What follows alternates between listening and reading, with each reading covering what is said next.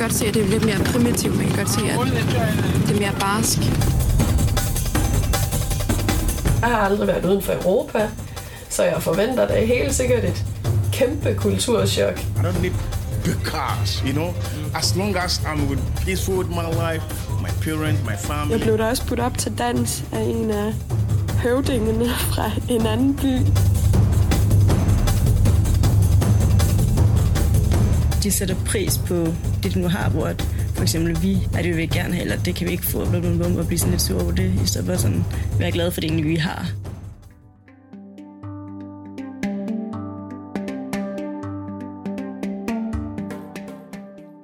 Velkommen til podcasten 5.631 km hjemmefra. Denne podcast kommer til at omhandle vækst og korruption, og mine medstuderendes oplevelser i forhold til det. De har nemlig været i Ghana. Jeg er jeres studievært Emilie, og jeg er sgu lidt jaloux, fordi at de har været i Ghana, men nu får jeg heldigvis mulighed for at få noget revanche. Jeg har nemlig fået lov til at tale med dem om deres spændende tur. Og dem, der sidder over for mig, det er... Jeg er Elias, og jeg er 18 år, og jeg har en naturvidenskabelig studieretning på Muldens Legatskole. Og jeg hedder Noemi, og jeg er også 18 år gammel, og jeg har en samfundsfaglig og sproglig studieretning. Og jeg hedder Julie, jeg er 19 år gammel, og jeg er HF'er, så jeg har en pædagogisk fagpakke med psykologi og billedkunst. Og I har haft en rekorder med, har lavet nogle optagelser nede i Ghana, og har udvalgt 2 klip, som der forhåbentlig kan gøre mig og lytterne klogere. Og jeres første klip, det omhandler ham, jeres nabo, Mr. Johns søn, Jackson, som der snakker noget om kring politik og korruption. Og Elias, vil du fortælle nærmere om, hvad det her klip det handler om? Jackson, han var på ferie her hos hans forældre her i den her periode, hvor vi boede hos dem i den her lille gård her. Og så en aften, så spørger vi ham, om man ikke vil deltage i et interview, noget med jeg, og så tager vi ham med ud under et stort træ oppe ved skolen, og der er helt mørkt, og ja, generelt sådan ret stille, men man kunne lige høre chikaderne i baggrunden. Og i det her klip her, så fortæller han så om, hvordan det er, hans holdning til politik er, og hvordan han ser på det i forhold til korruption, og ja, han er ikke den store tilhænger af det, skal det siges. The other night we talked about politics. Now we just want to hear again... If you are interested or engaged in politics, yeah. I'm not interested in politics, and I'm not engaged in politics, and I don't clothe myself with any political colors, because one, the politics that they do over here, I don't know of other places, but the politics that they do over here is really, really, to me, it is really, really not good, because it's like. Everybody for himself, God for us all. If this political party comes, they want everything for themselves. If the other one comes, they want everything from themselves. For instance, I have a friend in Accra who lives in Trazako. The uncle lives outside Ghana. When the siblings came to Ghana, the siblings were like, wow, Ghanaians are very rich. And I asked why. He said, cars that you won't even see people driving outside Ghana. That in the developed countries, those are the vehicles that you see people driving in Ghana. And which people are those driving it? It's the politicians. And the question is, where did they get the money from? That is the question. Where did they get the money from? Calculating their wealth, their properties that they've made with their income per month.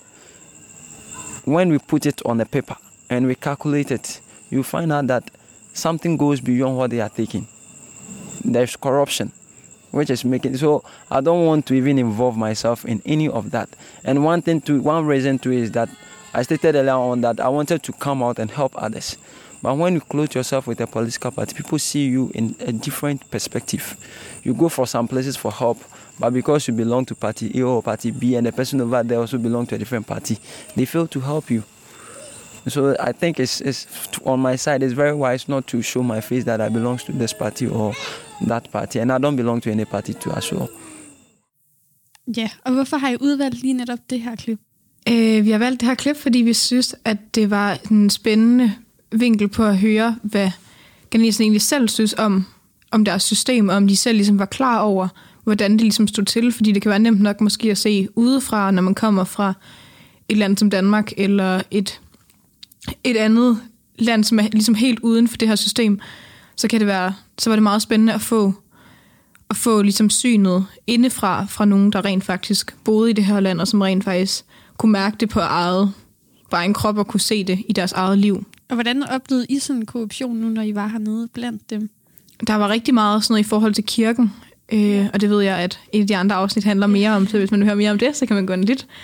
Men det er rigtig meget i forhold til kirken, og meget med, at alle pengene, de bliver bare sendt ind til hovedstaden, hvor der så sidder nogle mennesker på rigtig mange penge, og som nok primært putter i egen lomme, eller i hvert fald giver det til nogle større organisationer og til nogle større ting, sådan så de store ting får mere, og de mindre ting får ikke så meget. Så man kunne tydeligt mærke, at det var et land, der ligesom var præget af korruption. I hans eksempel her i klippet her, hvor han har nogle familier, som kommer til Ghana, og så ser jeg alle de her fine biler, som kører rundt på de forholdsvis rigtig dårlige veje, hullede, asfalterede veje, nogle af dem slet ikke asfalteret, hvor han så fortæller, at det er ministerbilerne. Altså det er dem, som sidder på pengene, som har sådan større politisk indflydelse, som har taget lidt til side til sig selv, og derfor så har de her store biler her. Og det var også noget, vi selv så dernede. Der var blandt andet en kineser, som blev kørt igennem, altså med privat chauffør, igennem den her lille by, hvor vi boede i, Anjansø, som var op fra den her fiskefarm her. Han var nok chef for det. Men altså en kineser, som så kørte rundt i en stor Range Rover, som så bare blev kørt igennem. Jeg synes også generelt, inde i byen, der kunne man godt, altså i forhold til forskellen ud fra en lille landsby, altså når vi var inde i Accra, fordi Elias nævner også det her med vejene. Deres infrastruktur, den er elendig. Altså ude i landsbyerne, der er jo sådan noget med, at man kan nærmest ikke holde sig til en side i vejen, fordi der er sprækker, der simpelthen er 1 meter lange og går hele vejen over. Så det er sådan noget med, at man skal lige flette lidt ind og ud af hinanden, og så den, der kommer først, det er den, der får lov at køre.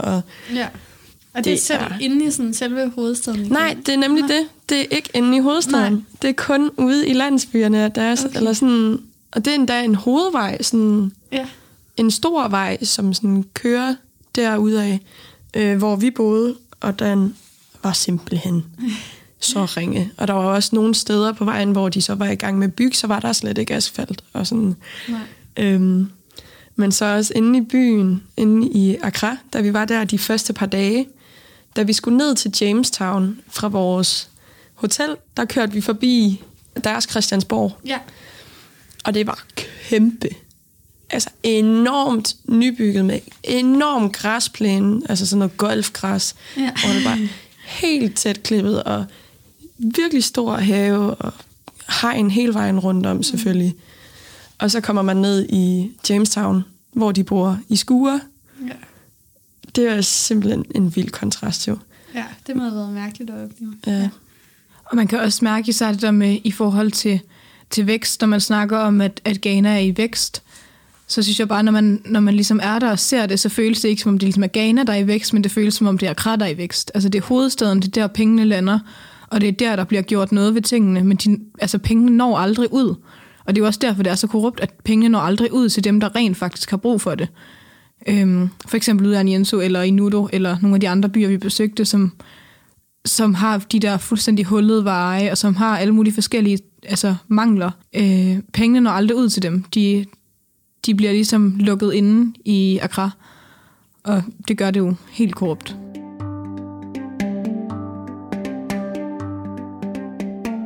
Lad os tage fat i næste klip, som der handler om Apia, som der er jeres medmors lillebror, hvor han udtaler sig om en jernbane, som der er ved at blive bygget tæt på landsbyen. Og vi fortæller lidt mere om det klip. Den her jernbane her, den har vi hørt meget forskelligt om.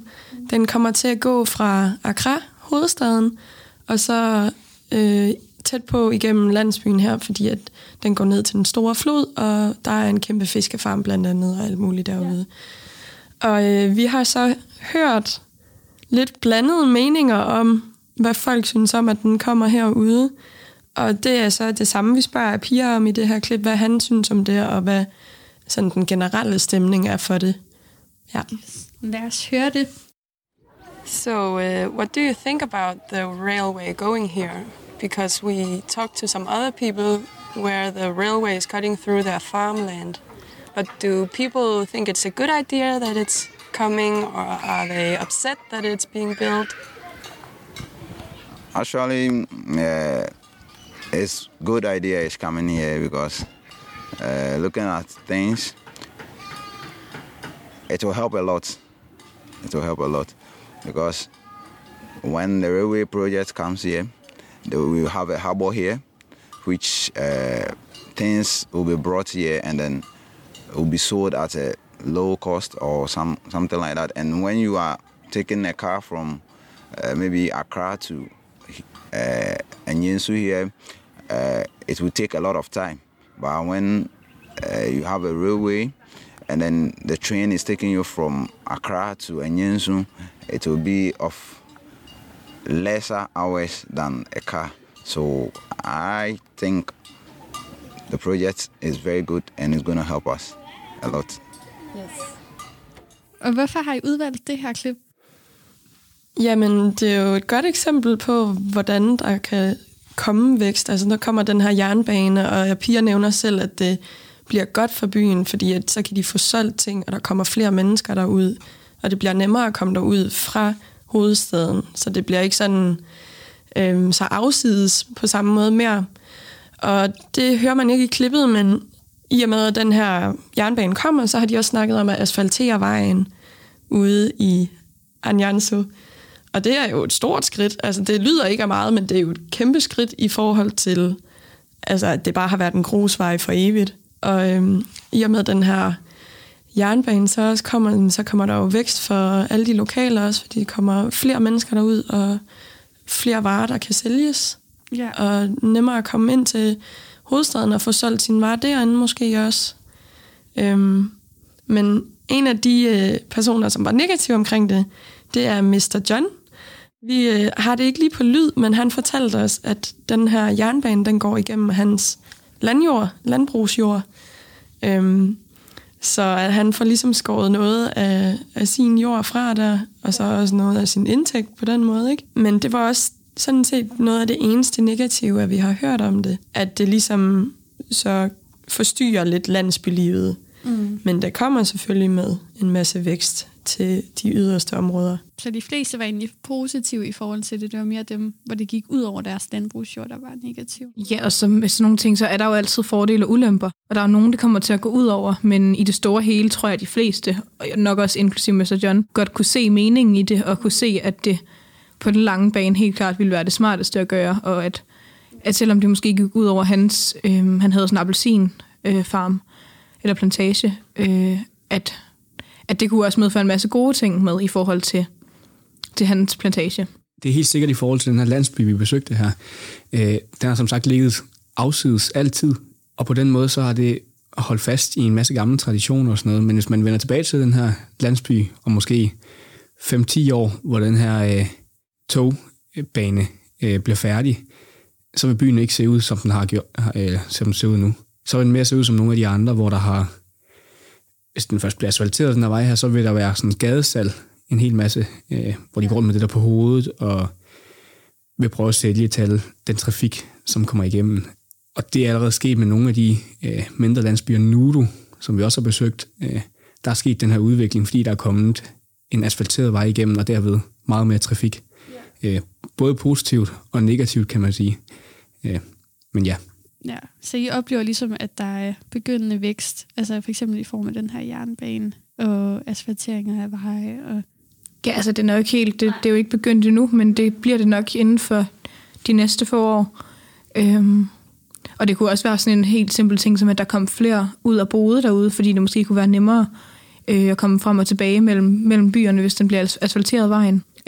Fordi lige nu skal man huske på, at altså, den her landsby er virkelig lille. Det er jo kun en lille hovedvej, altså vi kalder det en hovedvej, men det er jo næsten en sti, hvor der så ligger nogle huse på hver side, men det er jo en ret lille landsby. Så det kunne også være sådan noget med, at der kom nogle flere tilflyttere. Hvis I skulle tage noget med efter det her møde med korruption nede i Ghana til jeres hverdag her i Danmark, hvad skulle det så være? det er jo svært at sige, hvad man kan tage med, for nu lever vi jo her, hvor det ikke rigtig er en bekymring på samme måde. Det værste, man kan komme ud for, det er nok noget, eller fake news, eller sådan. I hvert fald lige i Danmark, der har vi i hvert fald meget stor tillid til... Britta Nielsen. Til, ja. Hvad? Britta Nielsen. Bortset fra Britta Nielsen. Så, ja, men hvad hedder det? I forhold til lande som Ghana, det kan jo nærmest ikke sammenlignes, og det er måske også... Altså, selvfølgelig... Som så mange andre ting, så bliver man mere taknemmelig. Og det er sådan lidt en triviel ting at sige, men det er bare også bare akkurat det, man føler. Men lige for at tage Britta op, så kan man jo sige, at her i Danmark, så kommer der jo kæmpe omtale, og hun, altså det har fået så meget så negativ feedback, eller man skal sige, at der er nogen, der snyder vores system og ødelægger tilliden i systemet, hvor at dernede, der er det jo bare en ting, der sker, og der er ligesom ikke nogen, der gør noget ved det. De bliver ikke fængslet for det. De får ikke nogen straf. Altså sådan, de har ligesom vendet sig til det. Ja. Hvor at det er jo langt mere forfærdeligt, at det hele tiden sker, og der er ikke nogen, der gør noget ved det, og det ikke har nogen konsekvenser. Hvor at for eksempel, bare for ligesom at tage en drage en parallel til Danmark, at Britta, hun har jo ligesom fået så mange smæk for det der. Det må man sige. Altså så på den måde, så det ret forfærdeligt, at der ligesom alle bare står til og ser bare på, og der er ikke nogen, der ligesom kan tage sagen i egen hånd, fordi det er magtoverhovederne og Ghanas overhoveder, der selv sidder og laver korruption. Mm, det er som om, der er lidt for få ordentlige mennesker, der har muligheden for at kunne lave det her om. Og det fortalte ham der Samuel, som man kan høre et andet podcastindslag om, at der ligger de her penge her, alle de her penge, som egentlig kommer fra andre lande, fra ulandsbistand og sådan noget der, de ligger bare der, og de skal ligesom fordeles ud. Men på en eller anden måde, lidt ligesom Britta Nielsen, så har det alligevel fristet for meget, og er for normalt, at man tager nogle af pengene i egen lomme. Og det er jo det. Det er jo fuldstændig korrupt. Lande som Danmark giver utrolig mange penge til lande som Ghana, og så ender det i de forkerte hænder.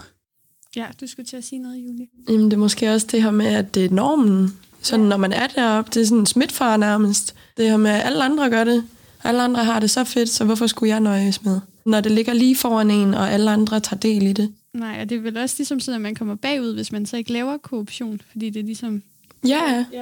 I hvert fald sådan, at du kan se dine peers, medmennesker, sådan... stige i rang og måske levestandard også, og du har muligheden for det, men